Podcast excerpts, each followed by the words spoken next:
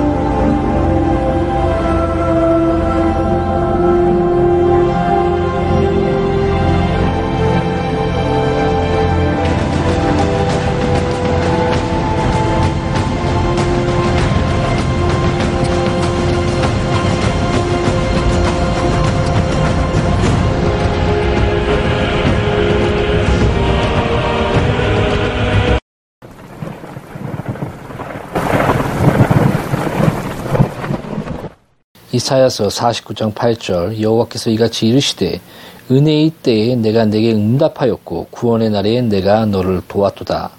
내가 장차 너를 보호하여 너를 백성의 언약으로 삼으며 나라를 일으켜 그들에게 그 황무하였던 땅을 기업으로 상속하게 하리라. 아멘.